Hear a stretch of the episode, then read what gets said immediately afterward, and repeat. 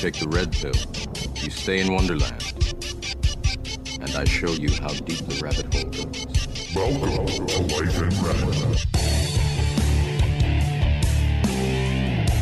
Hi, everybody. Welcome to episode 18 of the Life in Red podcast.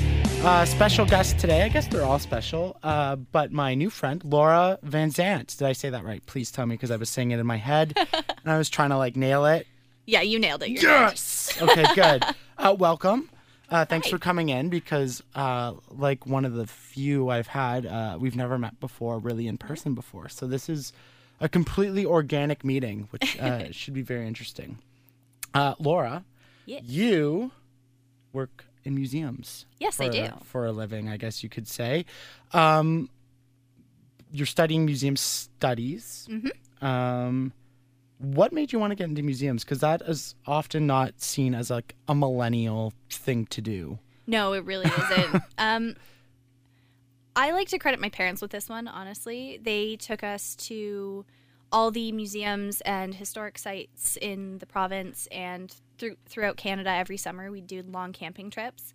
And my mom actually told me this story the other day about going to Green Gables house in PEI. And we did the whole Anne of Green Gables tour and we walked around. And when we walked out, I turned to my mom and I said, I want to work here someday. And apparently that's where it started. I was about seven. Mm. But I have honestly always known that I wanted to work in museums. It's always been a passion of mine, and I I just love museums. I couldn't imagine working somewhere else. How do you?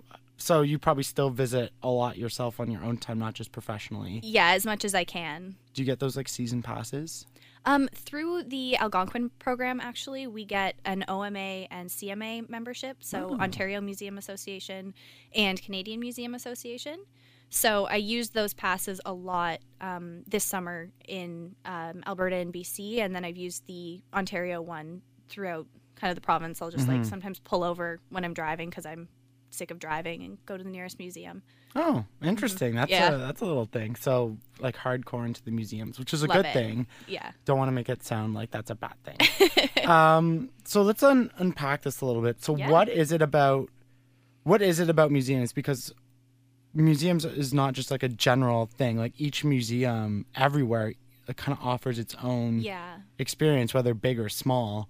So what is it about them that like are such a draw to you? So for me, small museums especially really get us in touch with who we are and where we come from as individuals and communities and I mean as a nation as well. So in going to a museum, it's really this hub of learning and togetherness and sometimes museums aren't opposed to tackling sort of topics that are harder for people to think about as well. Um, the Museum of History is a really good example of that in their Canadian history um, exhibit. There's a lot to look at there, and some of it isn't always the pretty side of history. So I appreciate that in museums, and I, I'm just a big history nerd through and through. So, of course, I'm going to go in and see everything I can. But museums as well bring community members together because they do events where members of the public can come, and often those events are free or um, for children and their parents to spend the day together and spend their time with other members of the community. Um, and I like that as well. It's a big community hub. Yeah, I think that's an important uh, like thing to to highlight is not only like you know there's you can learn so much and they tell great stories, but it's it's teaching each generation that's uh, that's coming through that of these stories and like not forgetting them because there's so many. That are told that are not just things you know like that will be on the Netflix documentary. There there's a lot of like important things that happen that maybe m- mainstream media or or that aren't like the sexy stories that people Yeah. are like going to make a Brad Pitt film for like Exactly. two hours, right? Like, I mean, like, are there some in particular? So, like Anne and Green Gables, like you're like, I want to work here. Like, are there any like stories in particular that really like still stand out to you to this day that you know Oh gosh. would putting you right on the spot, rack your brain here. But you know, um, for me, it, it sounds silly, but I always go back to the dinosaur. Um, that's always the first Oh, place I always check out. Yeah. That's because I have such a, a strong fascination with, not necessarily like hu- human, like I, I love human history, but how the world transitioned from these giant reptile like Yeah. beasts into all of a sudden where we are now.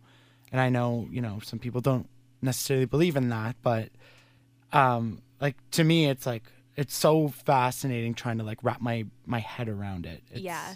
It's crazy. So that like that's a big one for me, I know. Um and uh, of course, you know, like the Anne Frank Museum like I want to go there. yeah, so I love World. War II history Yes. and uh, like like that one, it, very sombering, and you know you're just like, dang, like just Yeah, this happened here, right? Like you're you're sitting there and you're like, oh my god. yeah.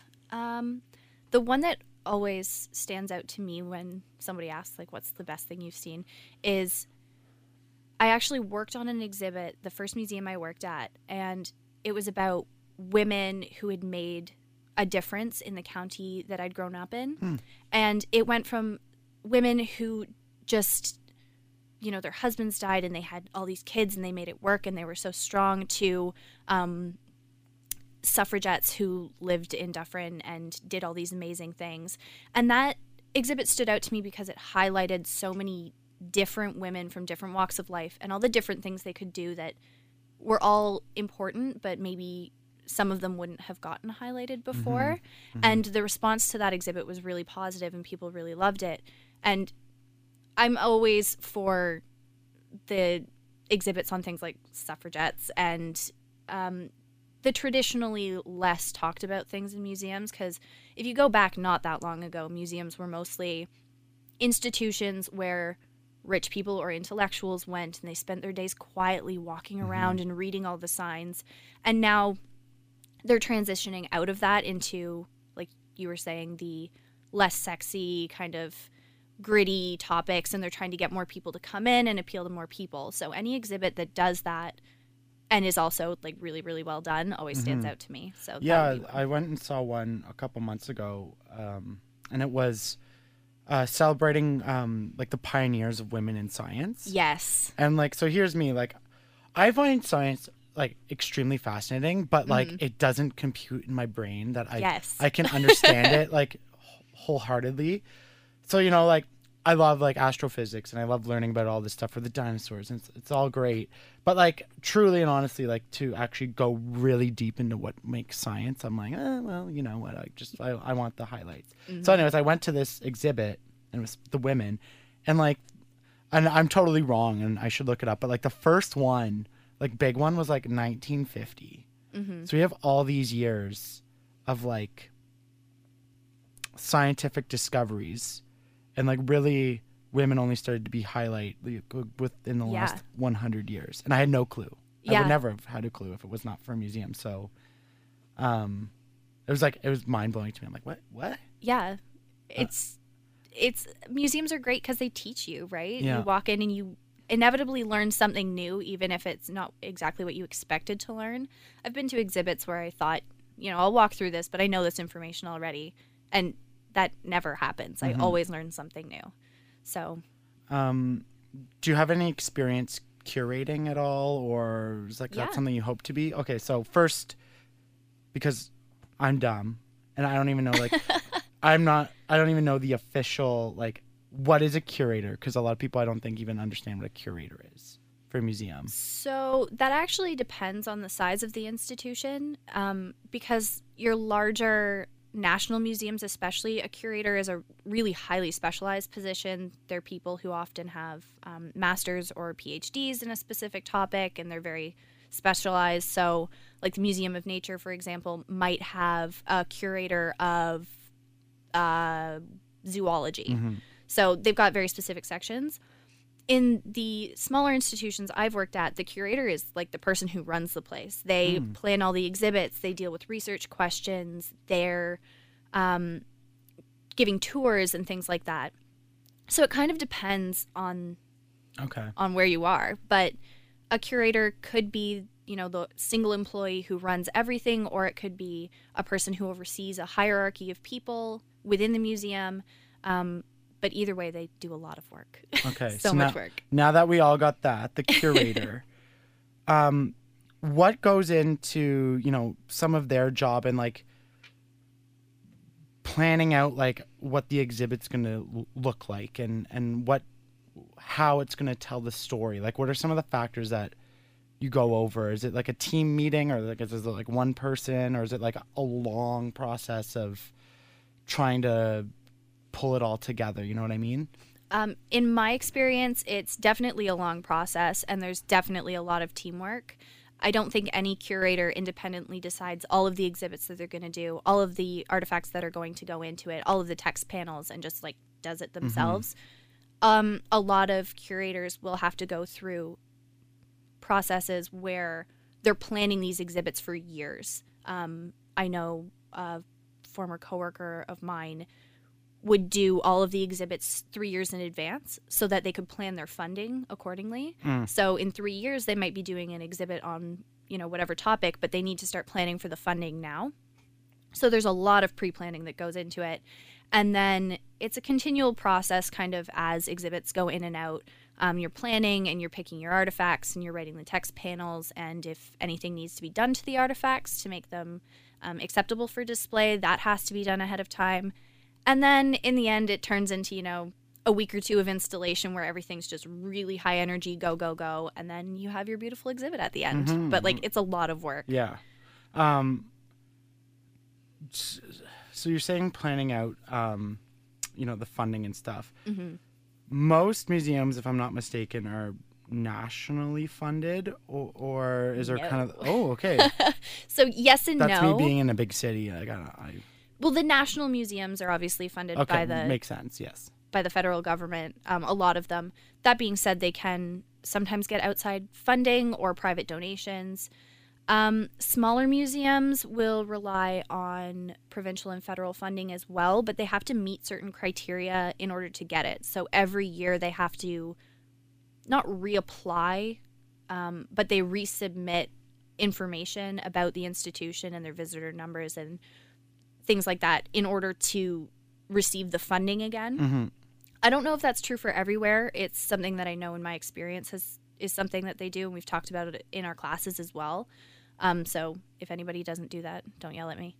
but it seems to be that, and then other um, sources of funding can come from local communities or counties, regions, that kind of thing. And often it's okay, you fill out this lengthy application and you do every single thing right, and you still might not get the funding. So you can't you can't rely on it, and it's just you're constantly applying. Um, my former boss and I were talking the other day, and she's got I think five grant applications due um, between March 1st and March 2nd. So, Wow. and she might not get all of them, but she has to apply. Yeah. Keep the doors open. So exactly. that led me. I just wanted to get like a little bit of context because I'm wondering as like a society and as a culture because I think mm-hmm. there's a, a log a large section of the population that I don't think one makes arts and culture a priority, but Yeah. two, you know, museums. Like, are we doing enough as a society? I think I would know your answer, but I, in your opinion, you know, are we doing enough to nurture the the the reason we have museums in the first place Yeah. or is it like it's pretty tight or is it like you know like pretty tight budget red line dots you know the second one. Um, I got yelled at this about at about this in a class recently, actually, because I don't think necessarily we value arts and culture as much as we should. And I'm super biased. I'm into museums. I always have been, but I think collectively we need to realize that museums are a safe haven for all of our cultural history, and I think we need to value that because without museums, that's gone, and then you can't see where you came from. And i personally believe that being able to see where we came from how we've developed and where we can still improve is really important. And museums are fantastic for highlighting that because you can see the objects you can sometimes touch the objects. You're not just having information you know talked at you or you're not just reading it you're really seeing it and seeing the tangible um, artifacts. So i mean you know i don't know how much these like qualify as museums i could be wrong but if you look at like you know the great pyramids of egypt or Yeah. or uh, pompeii or like these truly like ancient things that happened in our history Mm-hmm. you know like are, th- are they museums before i keep going are they like They're- sites They're they're sites, but Okay. it depends on the inst- um sorry, not the institution, the uh government, I guess. Like in Canada, we have all these national museums, but we also have the Parks Canada system, which oversees the sites. So our sites are taken care of and our museums are taken care of, but just by separate institutions. Gotcha. But yeah. they kind of work together. in a way. Exactly. Okay. Yeah. So the sites are important and they're Right. Taken care of. Because they're like dig- doing digs or whatever from there to get artifacts, Yeah. probably for a museum elsewhere. and they take the sites um, green gables house for example and they have it set up just like it would have been with lucy maud montgomery but they also incorporate the anne of green gables story. And um, yeah so that site interprets the history as well. There are a lot of sites that interpret the history. Um, cave and basin national park actually is a really good example. It's the first national park in uh, Canada. It was the first one incorporated into the park system. And if you go through the original building from when it was still like a hot springs slash spa is still there, and they've got exhibits, but they've also got the original sulfur springs as well. So they're really taking care of that site and interpreting the history. Gotcha. Okay. Yeah. So I get to my point though was being there, seeing Mm-hmm. the salt spring. Like you're you're it's a tangible thing. Like Yeah. you said, you're not dissecting information just from reading it or a video. Like you're Yeah. there and you're like, whoa. Like I was talking about Anne Frank. Mm-hmm. Um, I think because it's funny, you, you people really get separated on whether arts and culture matters because a lot of people would say an arts degree is completely useless. I think maybe in the job economy you could make that argument. It's not Yeah. not exactly financially viable sometimes, which happens. I have a degree in history. I got asked if I'm going to be a teacher or unemployed. yeah, right? Like what do you what do you do with that almost like you you go back into the system and pursue academia for more research and type things. or you've got to be really creative with selling yourself. yeah. Um but it like studies have shown like i don't have the numbers but like when you involve children or adults in in music in in museums in art and visual art or what have you like it makes a significant like impact on the way that your brain develops. And like i we just don't talk about it enough i don't think because we're so worried about money and the economy Yeah. and, and you know p- politics and social commentary on threads and facebook stories you know what i mean but like Yep. going to the museum is such a wholesome experience especially for a child Yeah. you were seven years old all of a sudden you're like this is like the sparks came off Yeah, exactly. and now it's put a, a, a lifelong passion and i don't i honestly i mean i don't understand why people don't i don't Yeah. that's again i'm not even that biased like i mean i don't work in museums i just like them um so that's interesting history degree Yeah, like history and archaeology actually. It's Oh, that's like the honestly like that's to me one of like the coolest combos. Oh yeah, it was like I went in originally just for history, but then I was thinking like, well, maybe I'll do like English or something else. And the history degree was fantastic. And then I took an archaeology elective in first year because I could and immediately was like, "Oh, I have to do this too."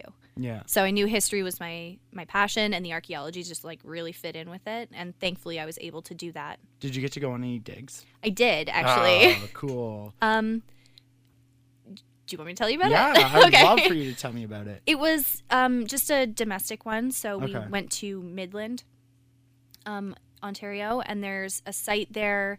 Um, it's a bush lot now, but it has um, First Nations connections. There was a huge community there, and they think that Samuel de Champlain maybe interacted with the people at that site.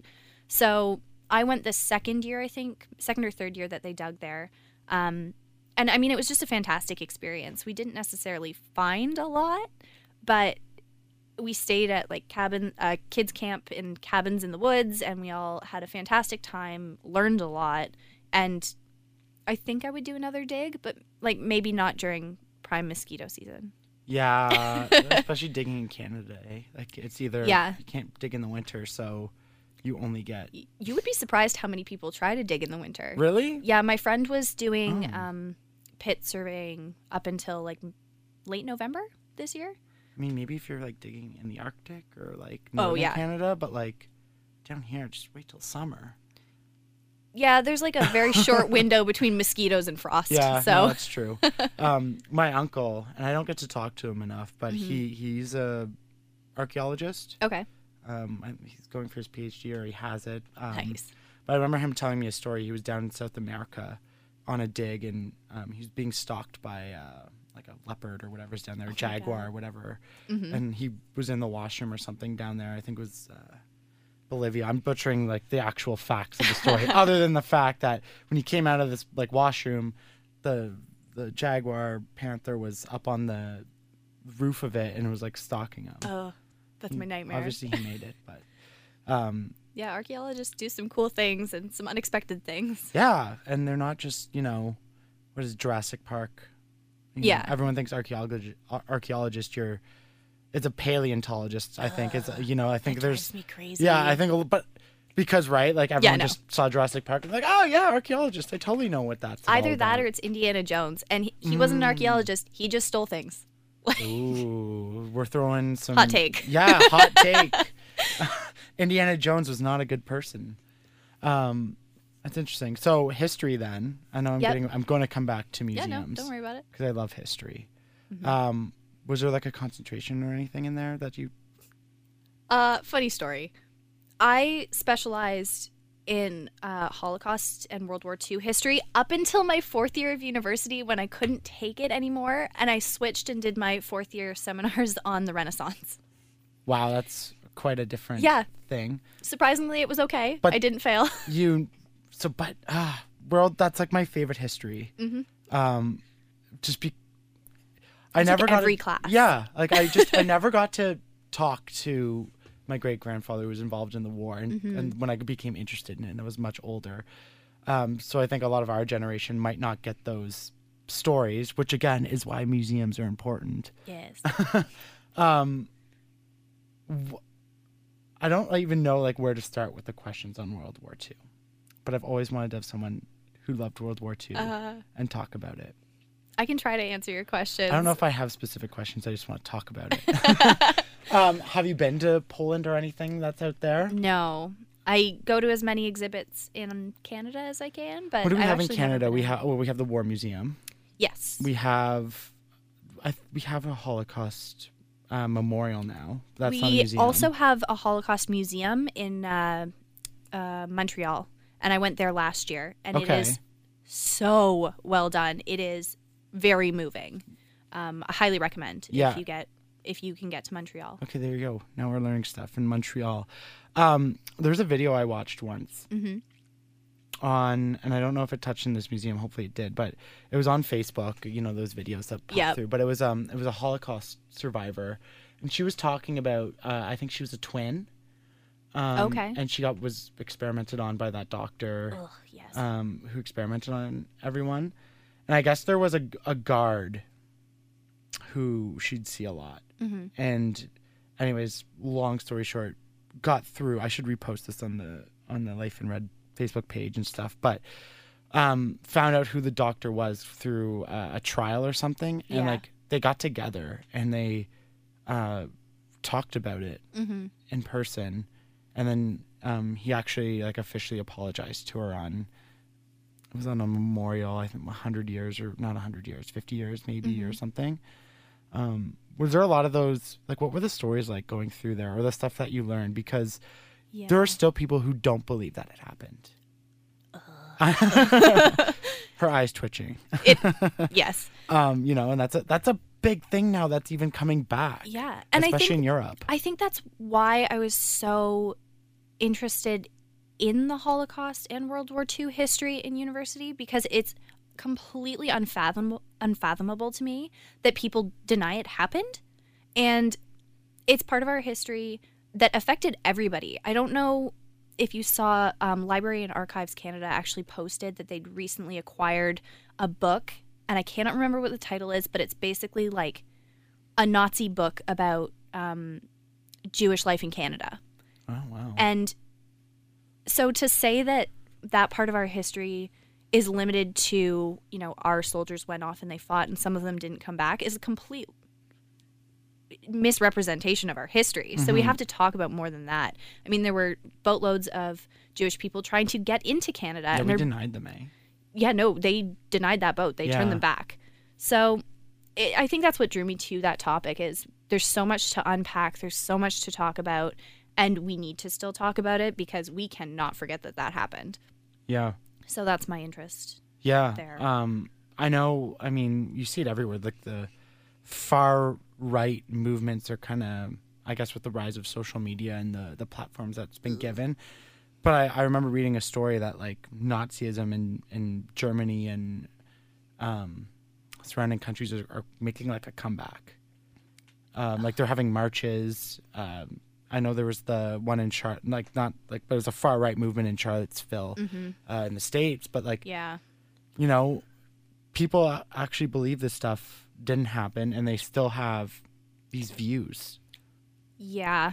And I think part of the rise of the far left and Nazism in the US, at least, is because they weren't necessarily part of it at the time. Like, they weren't sending their citizens to concentration camps. And in Europe, they talk about it more and they've preserved the camps as testaments to what they did to remind them that this can't happen again. Hmm. And in the US, at least, it's easy for them to do whatever they're doing. They're Yeah, well, they didn't. I don't even know what come they're in doing too much anymore. later. Like and in history's perspective, they didn't even come in. Like all that was happening, and there was rumors Yeah. about it, and they still didn't enter until they were attacked. yeah, and I one of the mean until things. until they started actually liberating the camps, people just some of them genuinely didn't know what was going on, and Yeah. a lot of people just didn't believe it because it's so out of the realm of possibility at Mm-hmm. that time. So, yeah. I, f- I feel I feel compelled to watch those documentaries as hard as it is. Oh, Um, absolutely.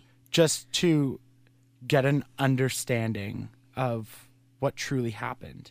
And I remember Yeah. there was um, a documentary, forgot the name, on Netflix, and um, it was basically it was like a kind of like a, a redone, but it was like about a documentary that was supposed to be released Okay. after the liberations Mhm. that the governments denied releasing because it was too horrible to release to the general public and I mean, it is awful yeah to look at. so they held it back Mhm. until very recently yeah.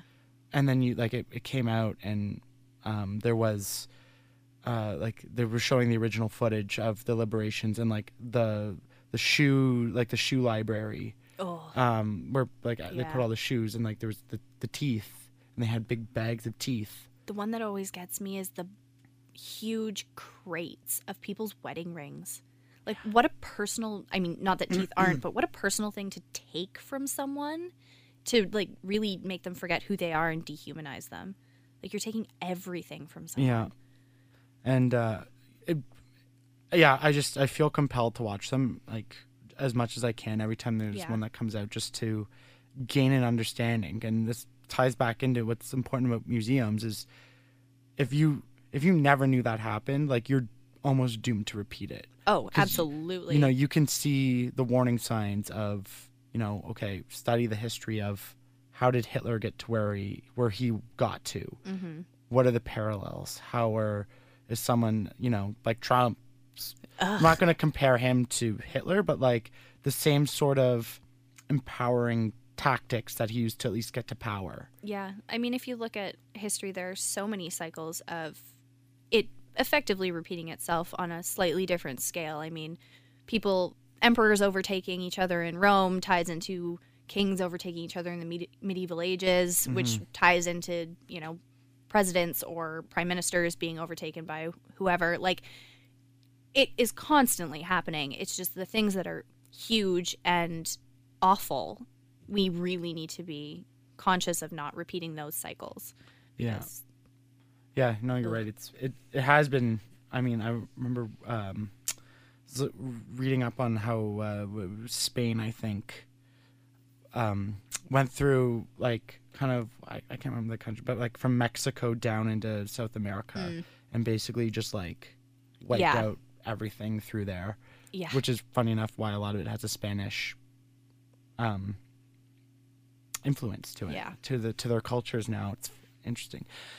So getting back to museums, would working for a history museum like kind of be like the dream, or is like you've kind of like just open to everything? I'm open to pretty much anything, especially if I get like an experience I haven't got yet because I've only I've been doing this Algonquin program and I've only been in museums for I think my first museum job was like 2016. Okay. So, and that's not all the time, right? Like I'm in school and then I work in the mm-hmm. summer. So, I have a lot to learn, of course. I think personally, my dream is to end up in those smaller community museums where there's all sorts of little pieces of history to pick from because every I mean, if we're going to talk about the world wars, every community was impacted by that. So you can do exhibits on that. You can do exhibits on notable people or specific events that really impacted your community that maybe not everybody knows about. Um, so that's kind of where I'd like to end up in uh, collections at those institutions, or you know, one day maybe a curator. Fingers crossed. It's kind of the the, The ultimate goal. curator's like the big. Yeah, like- exactly. Okay. I want to come up with the exhibits. I want to be involved in everything. I want to have my fingers in every Okay. every pot. Um, you've brought up collections a few times now, so Yeah. that's what you're doing now. Yes. So collections management um, is what I have. My titles have kind of been in the past, and it's basically working directly with the artifacts, storage, care, handling, um, pulling things out for exhibits, that kind of thing. So I don't plan the exhibits, but the artifacts that end up on display, I might have had some hand in maybe choosing them or helping put them on display, that kind of thing. Okay. So, I mean, in my mind, there's kind of like a, a two part to this. So there's the maintenance, the care, Mm-hmm. the, um, you know, proper storage. Yeah. Is there also kind of an avenue of like really kind of maybe understanding that artifact or like forming like a, maybe a personal connection or something with it? Like, do you Yeah. like, but, but if you're around it, right, and you like think about what this object means or what it did or Yeah. anything like that, like, is there kind of that avenue too, or is it mostly just like taking care of it? Um, definitely both. I've been Yeah, really okay. lucky that I've done some really cool research projects in the past on specific artifacts. So the one that stands out to me was, um, and for the life of me, I'm not going to remember if it was a mastodon or a mammoth, but basically there was a rib bone in the collection that I was working in, and they said we need to fi- figure out what this is. We need to know kind of where it came from and its history. Have fun. So I spent two weeks researching this, and I found so much information. I figured out that you know I think it was labeled as mastodon, and it was actually mammoth, which was cool to me. I'm I'm a nerd, but I found out that, and then I found it out. You know, this is where it came from, and this is the guy who found it. And then when he lost all his money, the rest of the skeleton ended up in a museum in South Dakota. Like hmm. all these really cool avenues. So that is an artifact that I have a personal connection to, absolutely. And then there are some things that, you know, came into a collection and I accessioned them, which is when you take an object that's been donated and you put it into the collection. And I haven't thought about it since. But hmm. Doing the research on some things, you find these really cool avenues. So So, what were some of the things that you found to distinguish it between a mammoth and a mastodon? First, what's the difference between a mastodon and a mammoth? this was a long time. This was like two years ago. Okay. Uh, the one that stands out to me is their teeth. I know their teeth are different, and I actually did the identification based on the history and two photos of the gentleman.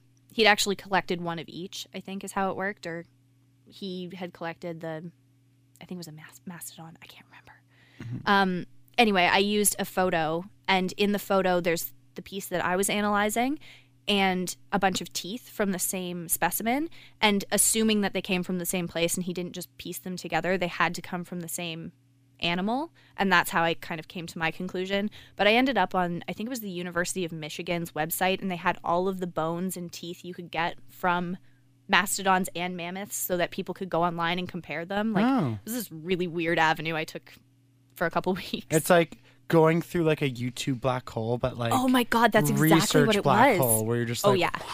like get Yep. sucked in, and all of a sudden you're like four hours later, like, Whoa. And I don't think I could find that website now if I tried.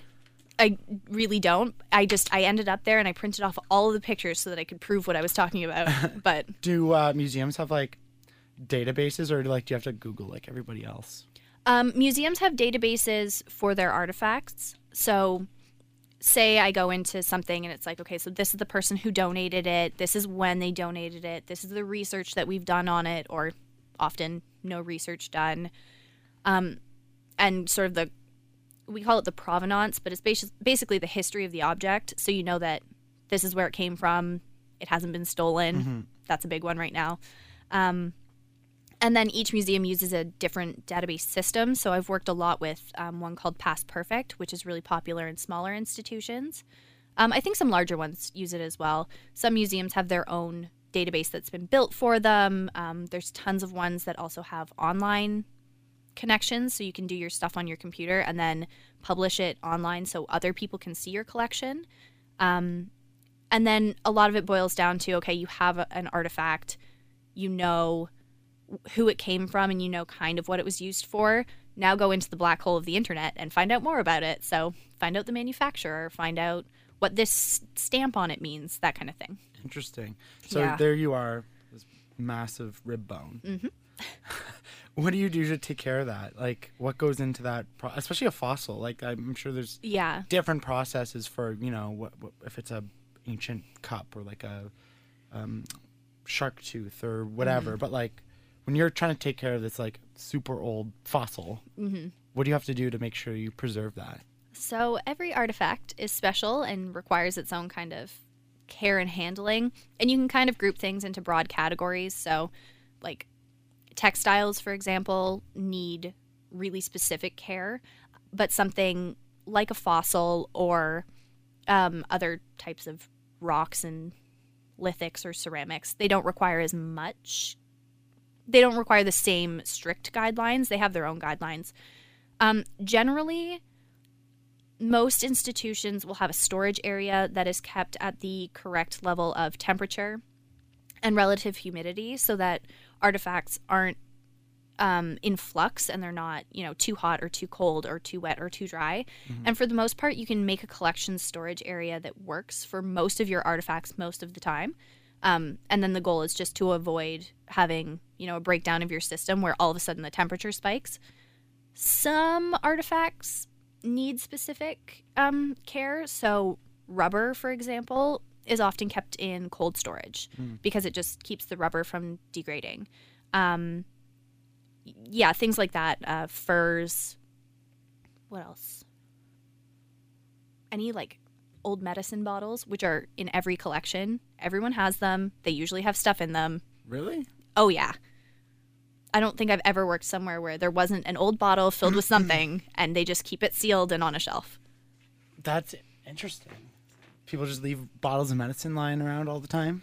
There was yeah, like this summer I opened a drawer and there was a bottle like a full glass bottle of vanilla extract from about the 1930s. And it's like where did this come from? Why is this here? Oh, wow. But you just Yeah. keep it sealed. Have you ever found like ancient wine, like really good? Like, Oh, old I bottles haven't, wine? but that'd be nice. I've found old bottles that have been emptied, Oh, but that doesn't ah. count. Yeah, it's supposed to get better with age. It'd be a cool thing to like come across, eh? Although Um, at a certain point, like it'd be vinegar. It'd be so gross. I guess that's true. Wow, way to crush my hopes and dreams. I'm just saying, if you find wine in a collection because you're there sometime, don't drink Just it. don't just don't do it. um, okay, interesting. So, what? I'm I'm probably missing a whole bunch of steps too, because museums have big museums have like research, oh yeah. right? Is that the curator? Am I mixing them up? No, so they have like, really large research people? institutions will have a team of researchers, and those researchers might work for a curator. They might be their own department, and then you have collections care specialists who tend to work. Structures are always different, but like in general, I guess you could say they will work under the curator. The curator will be their their boss, and they'll report to that person. Um, yeah, there's collections care specialists, researchers, curators. You've got educational programmers, so they're Right. doing all of those camps and kids programs and specialty event nights often. If there's some tie-in to museum content you've got an educational programmer there. They don't just do things for kids. Um, you've got directors you've got managers hr people. And i mean it just depends on the size of the institution again how many of those people you have. One person one person who's a curator at a small museum might also be the manager and the collections assistant and the archivist, like all of these things. Yeah, yeah, this yeah. Um, what are some of like the best museums that they're that you've been to, or that Oh like God. most like well known? You could say mo like you know the Smithsonian or the what is it the um one in New York City. Anyway, the The Met is on my list. I have not been there. The Met, yeah. Don't kill me. um or maybe it's like a small one, like a hidden gem. okay. So Give some people Personal some content to go bias. see in the summertime when it's nice and look for stuff to do. personal bias, go to the Revelstoke Museum and Archives. They're amazing. I worked there last summer. They're in Oh, that? BC. BC. Yeah. Oh, cool. It's just a little small town museum. The town actually has three museums. There's the one I worked at, a rail museum, and a forestry museum. So you can get a three for one there. Um, but aside from my personal motives, um, I went to Cave and Basin uh, this summer for the first time, and it was amazing. It's not just it's a, a historic site, but it's got exhibits and um, museum-like content. Um, that was just that was such a good experience. Um, oh, and actually, so that's in Banff, and Banff also has a taxidermy museum, which is like the one of the older museum museums in Banff. It might be the oldest museum in Banff. I just don't want to get my facts wrong. But basically, it's the old style, all the old taxidermy. Like it's kind of come in from everywhere. And I know for a while they were considering shutting it down and trying to make it more modern. But I love that they've kind of left it as like this testament to the old ways of doing things. And they talk about in their panels, you know, we don't do this anymore. We don't go out and collect specimens like this and then stuff them and put them on display. Hmm.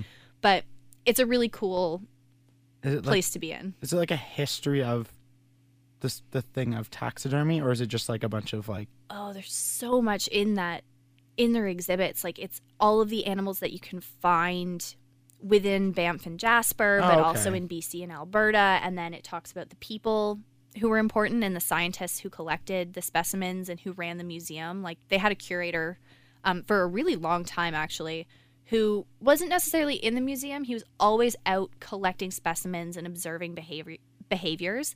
Um, so they talk about the people, and then they talk about, of course, the history of the museum and of the site and how practices have changed. They're just they're really good about displaying their information, um, and getting like a really wide scope.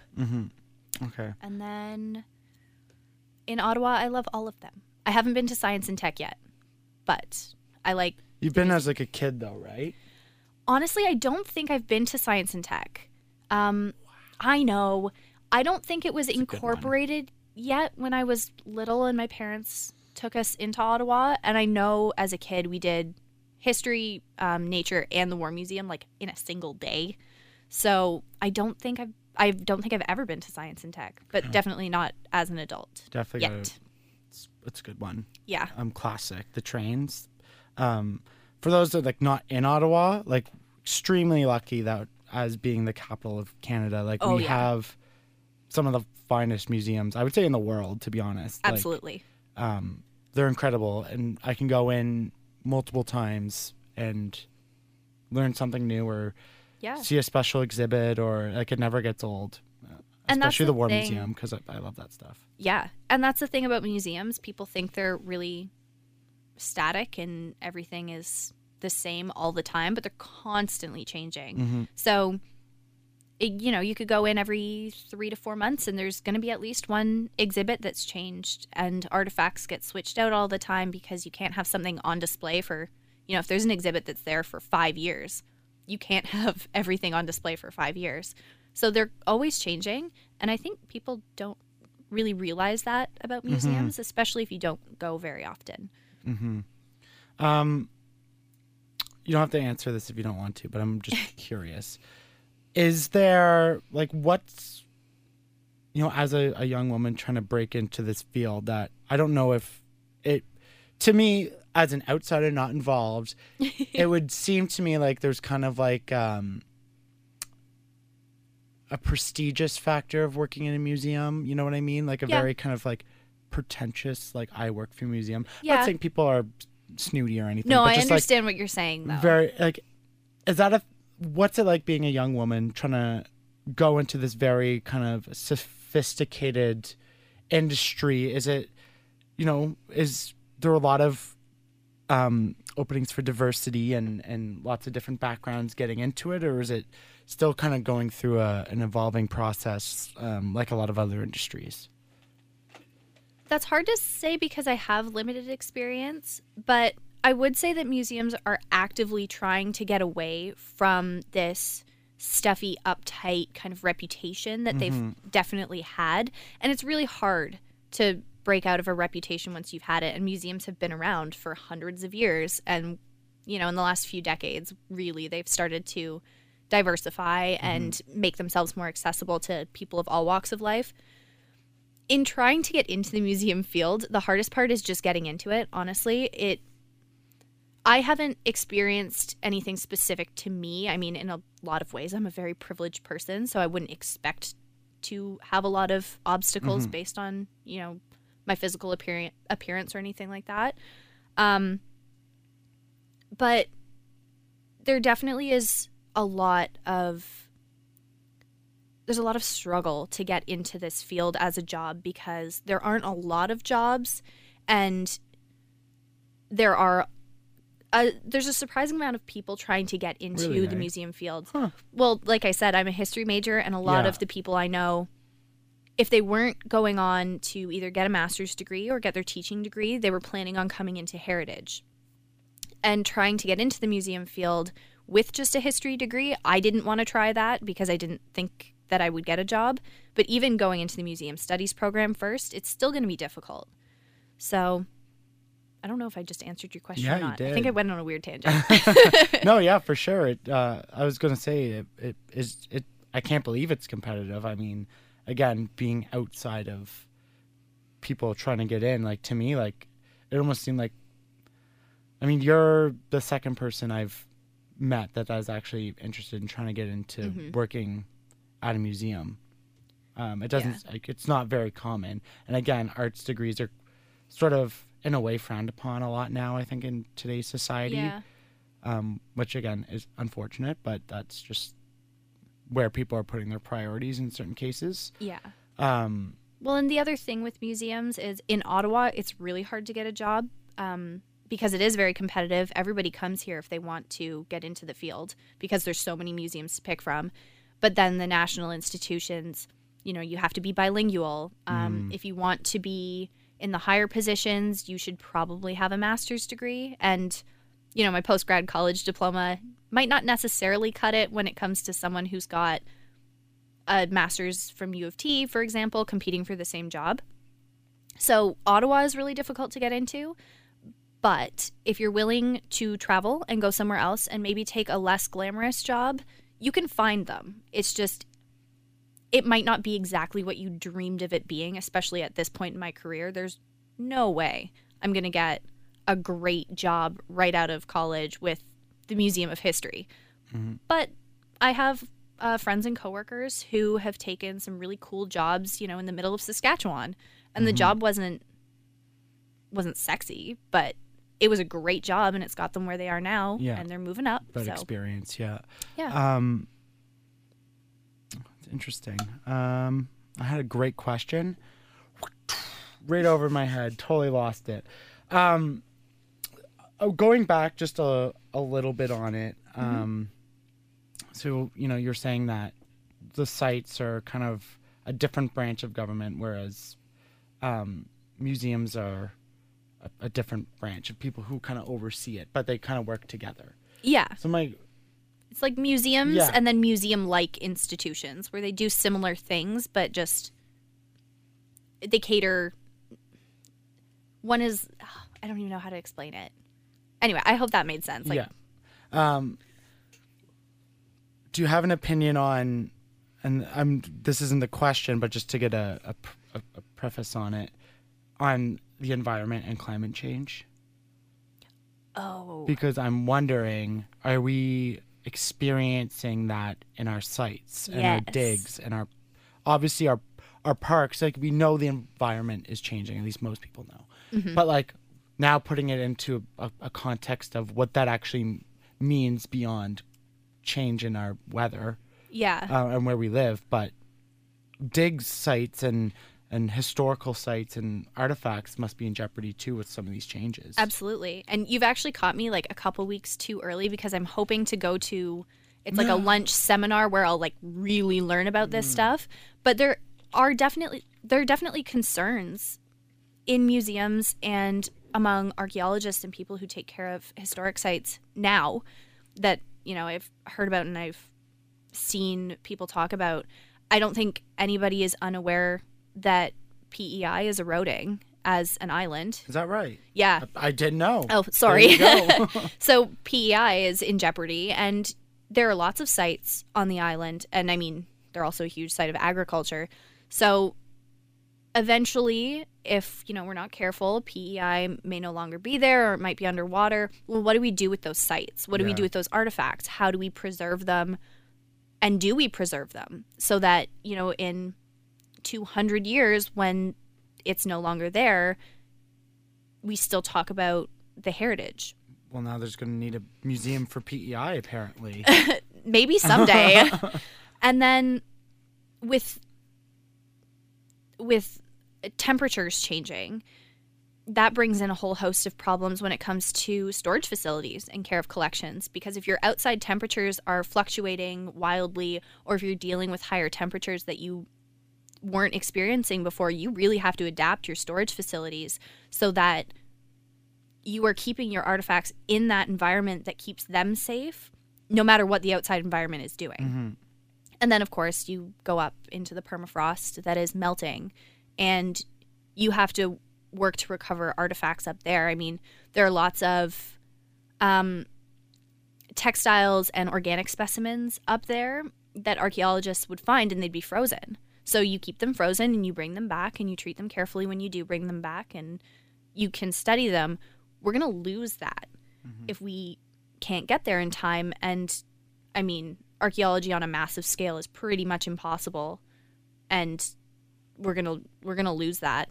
Um, after the wildfires in Alberta two years ago, yeah. Yeah. um, I don't know if you heard about this, but it uncovered a whole bunch of archaeological sites. oh. So they sent in teams of archaeologists to, I think it was effectively rescue archaeology, but basically study as much as you can before the vegetation starts growing back. Because all of a sudden they had these sites that they could study, and it was an, a horribly awful event with that one little thing that came out of it that was positive. So I'm not saying that that was a good thing, but on the upside, they went in, they studied all of these First Nations sites, and they found so much information. So if we could do archaeology like that on a massive scale in terms of climate change, who knows what we might learn? Yeah. But we have to get everybody on board. Yeah. Um, I, I don't know how much you can speak to it until you go to this this conference, but what's what is the pressure like um, for you know things like this? Like, is there pressure like we need to get to like you know places closer to the equator before it gets too hot and things become you know Yeah. flooded or uninhabitable or it ruins the the artifacts like is there a certain pressure on on museums on on archaeology on on research and scientists that to like make more i want to say make more of an effort but like really kind of go after it while you still can Honestly, I don't know. Yeah. Because I mean in Canada the the circumstances of course are different as well. Um I think in Canada at least we're definitely starting to think about, you know, what are we going to do if we start to lose these sites and how can we anticipate when we're going to lose sites or lose sources of our heritage and what are we going to do about that? So strategizing. But on a broad scale, I really don't know. yeah is that what we're hoping to pick up when you go to this thing Yes. okay so we're gonna have to get an update do a whole thing on if I get there. what's going on I have to like maneuver my work schedule to make it work. So fingers crossed, but it's listen really I think I can do it. Laura's boss. Let's just let's really think about this and and give her a chance because she needs to update the rest of us who don't study I will museums. play my boss that clip specifically. yeah, and see what she isolate it. I'll sign you a, a note, and because I'm so viable, but it, it just brings up just this broader point that a lot of people like museums, but they're not completely invested in museums. Mm-hmm. Yeah. they're just they like going when they go. It's great, blah blah blah. But it's just all this talk of our conversation just kind of goes to show the impact of how it what it plays on our our culture and our society Mm-hmm. and like there is an importance and we might lose a lot of it because of what we're doing to the planet and what we're doing to the arts and how we're changing things in the name of greed and profit and Yeah. and what else whatever have you like it's it's just unfortunate um and i would hate to see a world where you know kids grow up and and they don't have this they're really only focused on youtube which terrifies me terrifies me that they're invested in youtube Yeah. So I I- mean, that's not even all the examples, right? Think of all the lighthouses we have in Canada that are slowly going to be eroded away, and that only gets worse when you have large scale storms. Like, there's so many examples, and I'm not necessarily the person to talk about it. I think you will be one day though maybe. but in people who study the environment, they know these things are happening. We just need to listen to them. Yeah, it's it's really weird that when you look at the science, mm-hmm. it seems like most people that are intellectuals, that are scientists, that are researchers, that are quote unquote people who study this are pretty all in consensus with the, the science. Oh, yeah. But then you have like a politician who it doesn't suit their interests that just, you know, the, what was that? Oh, there was a quote. The new um, UN ba- the the U.S. ambassador to Canada Oh, no. on climate change was like, I believe in both sides of the science, but it's like what? Yeah, exactly. that climate change is real. She believes in that science, but also believes in like the it's not real science. Um, I don't know if you can do that. yeah, so that was that was going on. I think that was like yesterday or the day before. But it's just, you know, politi- people, corporations where it doesn't suit their needs can fund a study that says otherwise, or Oh, yeah. they can just throw something in social media and people like eat it all up, and you know, then there's a quote unquote debate about climate change. You're like, no, social media news like really frightens me because I mean, how many people I do this? How many people don't actually click on the article when you read the title? yeah, I try Right? to now, and that's I do if it's I've something like that. Like, if I'm choosing to comment on it, I make sure I read it. I Oh, think yeah. that like that's my general rule now, and I because I've been burned on it a couple Yeah. times. Um, w- remember when Ottawa had that shooter? I didn't Um, live here at the no. time, but I do remember when it happened. But so, anyways, I thought I was helping by retweeting like everything about this, Eh, okay. and then you realize that that actually did a complete disservice to everything. So I make sure when I retweet something that you know I, I read the article to make sure I understand and, Yeah. uh, just put it into perspective to me. So, because sometimes you'll see a headline, and they do this on purpose that you read a headline, and like you think you know this like the piece just by reading Yeah. the headline, and you read it, and you're like, actually, the headline really didn't have that much to do with it. I read an article the other day that exactly had that. Yeah. It's like that was kind of a misleading title. Yeah. No. Clickbait is real, kids. Yeah, and you know, I can't speak about it too much, but it for sure is a real thing. Yeah. and I can promise you that. Um, if you were to speak to seven-year-old Laura, Mhm. young girl, spunky, passionate about museums, loves it. Wearing the Anne of Green Gables hat with the fake braids, just for the record. I mean, what would you say again? And it goes to my point that, you know, as a person on the outside, that it would seem that museums are less important um, to a lot of people, and people aren't as interested maybe as before. Um, I could be wrong on that. I'm just going by my perception. What would you say to seven-year-old Laura, who's super excited about museums and really loves it, and maybe people are telling you like, "Oh, you sure you want to do that?" I'm not saying it happened to you, but just play the hypothetical with me. But like, you sure you want to do that? Like, are there jobs in that? Like, how would you? What would you say to her to be like, you know, no, like follow your dreams, as corny and cheesy as that sounds. I mean, to seven year old me, I would definitely say, like, keep going to museums and keep being interested. You know, you might be tired or you might not think it's your thing, but just keep going. And there will come a time when you are a teenager where you think museums maybe aren't as cool because your friends don't think they're as cool. So you know what you want to do, but you stop going because your friends don't want to do that stuff.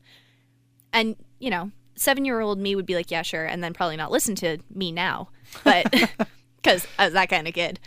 But But there is a young girl maybe experiencing this first love, and then there's probably a girl who loves museums and her friends don't want to go and don't think it's cool. Yeah. And then, you know, seven year old me, you'll eventually get to university. That will happen.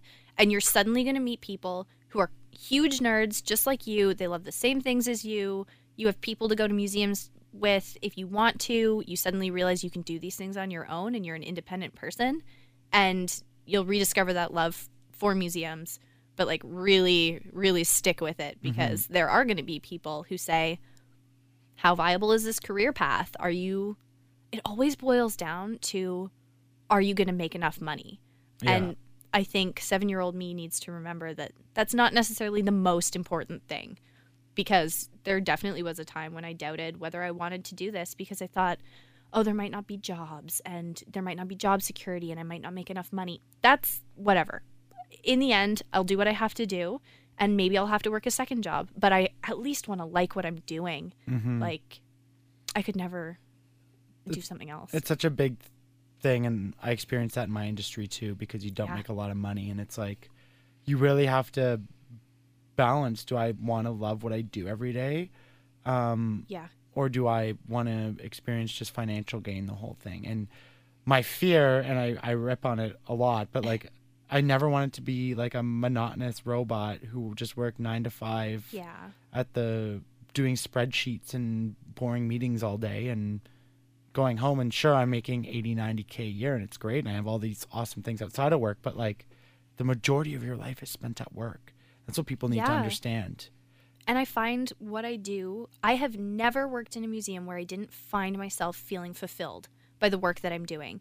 And maybe that's personal, maybe I'm helping someone else out, maybe I'm, you know, working on an exhibit that the public is going to see and that brings me, you know, joy and fulfillment. And that's what I want for sure. And I know that, you know, the job market is a little bit a little bit tenuous in museums and maybe the pay isn't that great, but I don't I don't care. I really don't. I think it's um just yeah, that's important like it's so much better to be happy with what you do Mm-hmm. because you are going to give that 110% and not even Yeah. think twice about it. Like you are if you have to work a long day, don't care. If you have to Mm-hmm. work on a weekend, don't care. If you you know have to go a, like you do, like it doesn't feel like work. Like I, I say that all the time. I can be here for 14 hours at, at my job and you know what? Like it's fine. Yeah. It really is fine. I'm not tired. I'm not like depressed about it. Like it's I'm like it's having the time of my life. Yeah, I did. I worked on an event this summer, and I think I worked like so many days straight, and I didn't take a weekend, and I put in extra hours, and it was so worth it when we finally did this event and we pulled it off, and people loved it, and I was like. I worked hard so that these people could enjoy what they're doing, and that makes me happy. So, I can see like the passion like exploding there. Um finally before we wrap it up, yeah. what wh- like what's a plea to person I don't want to say it's a plea, you're not desperate, but like give like one final thing on why people who don't maybe don't like museums or don't necessarily go as much anymore, why they should be going, why it's important, what what what's like the message that you tell your friends or people you meet that like fires them up like rah rah let's go to the museum right now.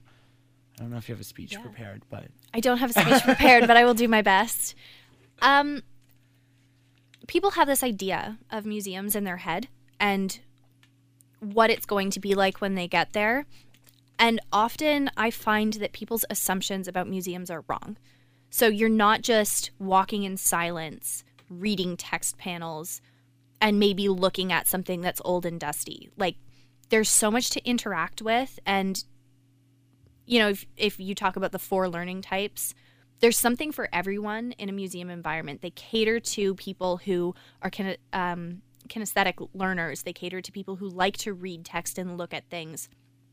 they're not these stuffy, quiet, uptight, rich people institutions anymore. So you can go as an individual and have a good time. You can go with your friends. If you are a parent or you you know have little cousins you can take kids to museums and if they're running around having a great time being loud nobody cares. They're having a great time and museums want to encourage that to have people come in and enjoy themselves. So if you think that you're going to go to go to a museum and you're not going to enjoy yourself and it's going to be sort of this like really i guess niche experience i think you'd be pleasantly surprised by what they actually have to offer. And if you're really unsure in Ottawa, at least, a lot of the national museums do. Um, I think it's Thursday nights where you can yeah, go for free. Yeah, I wanted free. to get to that. Like, I'm pretty sure Thursday nights for the most part. Yeah, and that's I mean, one of my favorite times to go because there's so many people there who are having a fantastic time and it's really personable and you're interacting with lots of people and it's not super quiet. You're having, you know, this shared cultural experience. So if you really aren't sure about going, go on one of those nights when it's not going to cost you anything and you can just do what you want to do at your own pace. Um yeah, I just I really really want people to go to museums. There's a lot of work that goes into them as well. There's so much work behind an exhibit that when you go you're really validating the person who worked so hard for that. There you have it, folks. Go check out museums. Go to museums, please. Um, is there any places that people can see your work, follow your work, follow you? Anything you'd like to give a little bit of a plug to? Oh, do I have plugs? No. I mean, I have an Instagram, but I don't post on it very much. So um, just go to museums, everybody. yeah, just go to museums. That's really all I want you to do. I, even if I haven't worked at them, um, just go to museums, have a great time, and then share your pictures on things like Twitter and Facebook and Instagram. Um, there's tons of museum hashtags. Hashtag museum is a really great one. Um, I'm Oh, often on that tag because Oh. I like to see what other people are doing. So share those experiences with other people. Is it a is it an active tag? Fairly, yeah. Oh, I'm so gonna use that then on this Yes. one. Um, I ate a bug at a museum. On Oh, Friday. which oh, I had how a, was that? I had a barbecued cricket, how's which? I've had crickets before. Um, Okay. they're just pretty like airy and and I was gonna say I feel like they'd just be like like dry. Um, the only thing is like you always have to pick their legs out of your teeth. Yeah. Um, and then I had a mealworm. Oh, Uh, yeah. No, which I wouldn't go there. Cheddar flavored. Um, kind of tasted like a cheesy. Yeah. You know, I don't know if I'd be into that, yeah. but see, museums do weird things. Yeah, yeah, that's the only place I've ever eaten bugs. Uh, I've also had a beetle there before. How's that? That was a little more juicy. Oh, It wasn't very good. I didn't like it very much, but I, I don't know. Anytime I think about someone eating bugs, I just get that scene from The Lion King. yeah, it wasn't that. It wasn't that juicy, but No, I just can't. uh, yeah, I'm I'm I'm afraid of big bugs too. So that's the mealworm was fine. um, so check out museums. Please. Um, absolutely. Uh, you can follow us on Instagram, Facebook, Life in Red Podcast, on Twitter, Life in Red Pod, lifeinredpodcast.com. Laura Van Zant, thank you so much for coming in. Thank you so much. All right. Bye, everybody.